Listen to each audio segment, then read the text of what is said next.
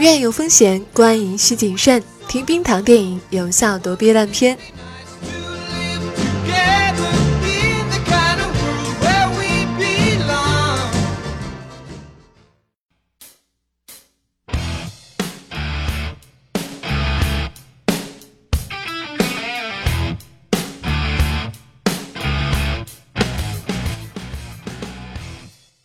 嗨，你好，我是冰糖，别忘了关注我们的微信公众号“冰糖电影院”。今天来说一说新的蜘蛛侠英雄远征。漫威老大凯文·费奇在复联四上海路演的活动上说：“蜘蛛侠英雄远征呢，才是 MCU 第三阶段的最后一部电影。蜘蛛侠作为最受欢迎的漫威超级英雄，在长达十八年的时间里，已经是第三次被搬上大荧幕了。我们都看过托比·马奎尔和加菲的蜘蛛侠被蜘蛛咬，本叔叔的死，我们也已经看过两次。”二零一四年《超凡蜘蛛侠二》的票房和口碑都差强人意，看起来传统的三部曲式的系列电影好像已经走到了尽头。让蜘蛛侠继续在纽约高楼大厦之间飞行穿梭，索尼好像已经力不从心了。二零一四年的 MCU 进行到第二阶段，非常成熟了，成熟到已经开始把传统的漫画超级英雄故事和成熟的类型片。开始结合起来了，成熟到已经想让谁红就让谁红。《美国队长二》是一部谍战片，原本漫画中的银河护卫队就是三四线角色，但是融合了喜剧、怀旧和音乐元素以后呢，它也是票房口碑双收割。蜘蛛侠想再次登上大荧幕，有且只有一个办法，就是加入 MCU。至于版权问题，根本就不是问题。钢铁侠在二零一六年的《美国队长三》里招募了蜘蛛侠，从此时此刻开始，蜘蛛侠就不再是蜘蛛侠了，而是 MCU 里的蜘蛛侠。这一点一定要重点区分。观众当然是非常喜闻乐见的，因为没有人想第三次再去看被蜘蛛咬这样的桥段了。能力越大，责任越大，也都听烦了。观众显然更愿意看到铁爸爸带我装叉带我飞。MCU 也非常需要蜘蛛侠，因为他一直都是最受欢迎的漫威漫画英雄。然后 MCU 呢也非常需要新角色，他的超级英雄故事呢从来都是一个主题，就是在成长中学会如何面对自己的身份。蜘蛛侠显然能从全新的角度来继续讲述这个主题。为此呢，相对于托比马奎尔和加菲，荷兰弟的蜘蛛侠年龄设定也更小，是个高中生。高中生呢，显然就不懂什么能力越大责任越大。彼得·帕克想成为超级英雄，加入复联，仅仅就是年轻人带着冲动和中二的一腔热血罢了。美国队长三里就是钢铁侠的小迷弟，去德国机场打群架，更多是为了见见传说中的那些超级英雄而已，拍拍小视频发朋友圈炫耀一下。英雄归来里没有钢铁侠在身后，他会把一切都搞砸。他还不配拥有那套战衣。复联三和四里面，他也更多只是个大事件的见证者，勉强能算参与者吧。而英雄远征里的蜘蛛侠呢，成为一个独当一面的超级英雄了吗？很遗憾，依然没有。他还是钢铁侠保护下的蜘蛛侠，这样其实也没什么不好。英雄远征是一部非常好看的商业电影，首先观众爱看。复联四下映没几天，早已经陷入 MCU 多年的观众还没有从钢铁侠牺牲的情绪中走出来呢。英雄远征片头的纪念小短片又在伤口上撒了一把盐，谁看谁都得伤心。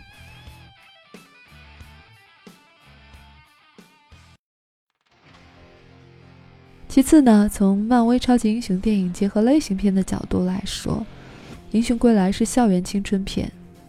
英雄远征在此基础上又结合了公路片，这两种类型片本来就非常适合表达成长的主题。帮助蜘蛛侠成长的是本叔叔，而帮助 MCU 里的蜘蛛侠成长的是钢铁侠。相对于本叔叔只留下一句话，钢铁侠显然是一个更全面的爸爸，不仅教做人、给装备，还顺便帮他制造反派。没有条件就创造条件，必须让你成为超级英雄啊！英雄归来里的秃鹫，在纽约大战后收外星破烂，吃着火锅唱着歌，突然就因为斯塔克集团而丢了生计。《英雄远征》里的神秘客以及他的小团伙，直接就是全员斯塔克集团的离职员工啊！蜘蛛侠识破了神秘客制造的幻象，他飞入又飞出了幻象，打败了大坏蛋。但是，就像小蜘蛛侠依然离不开铁爸爸。蜘蛛侠也飞不出 MCU 的幻想。当年被钢铁侠炒了鱿鱼的神秘客，就是2018年之前的漫威。漫威旗下的众多漫画超级英雄版权，为了续命卖给福斯，卖给索尼，被拍成 X 战警，被拍成蜘蛛侠。神秘客笼络了一帮斯塔克集团离职的员工，通过制造幻想成了超级英雄。漫威孤注一掷，押上全部身家跟派拉蒙合作。拍出了钢铁侠，得以成功续命，然后又通过十一年二十二部电影打造了 MCU，打造了好莱坞商业电影的一个庞大的幻象。这个幻象的影响力和控制力太大了，好莱坞商业电影的制作方式和电影公司的格局都被改变了。电影宇宙已经成了各大电影公司的唯一续命法宝，有则生，无则死。本来就已经坐稳老大地位的迪士尼。又收购了福斯，几乎一手遮天，在追赶路上踉踉跄跄的华纳。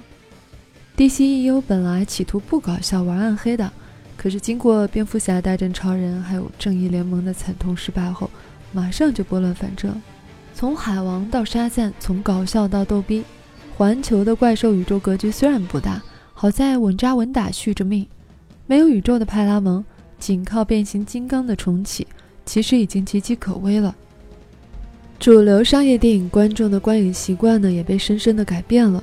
是 MCU 让观众养成了看零点首映和片尾彩蛋的习惯，是 MCU 让观众不再把一部电影当做一部独立的电影，是 MCU 让一部电影的防剧透变得那么重要，是 MCU 通过假预告片、演员奉旨剧透等方式，让观众在电影宣传阶段就深度的参与其中，是 MCU 让观众想看什么。就能看到什么，比如说美队的翘臀和黑寡妇的独立电影，《复联四》的全球票房已经超越了霸占冠军位置多年的《阿凡达》。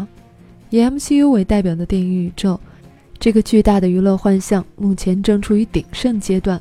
尽管也出现了惊奇队长这种填坑赶工的作品，但要说盛极必衰，暂时好像还得不出这样一个结论。当然，就像所有事物一样，它肯定也会有破灭的那一天。既然现在还没有破灭，我们就继续乐在其中吧。你看看铁爸爸留给小蜘蛛侠的眼镜是多厉害呀！本期的文案部分呢，改编自我们的特邀影评人冯小强。其实，相比于漫威超级英雄这种已经非常成熟或者定型的体系呢，可能冰糖。或者是其他影迷，还是想要看到一些更新鲜的东西，能让我们觉得有种灵光乍现、那种惊喜感的东西。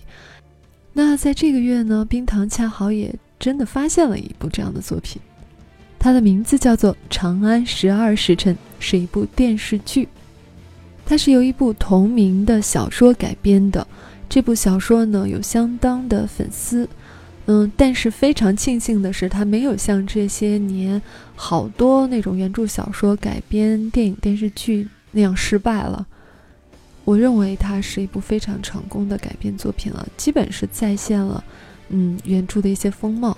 当然，因为艺术表现形式不同，肯定会有一些改编。下一期我们就来聊一聊这部作品。但是冰糖先建议你现在可以马上去看了。那么本期就到这里。别忘了关注我们的微信公众号“冰糖电影院”，欢迎转发、点赞我们的节目，或者推荐给你的好友。我是冰糖，晚安。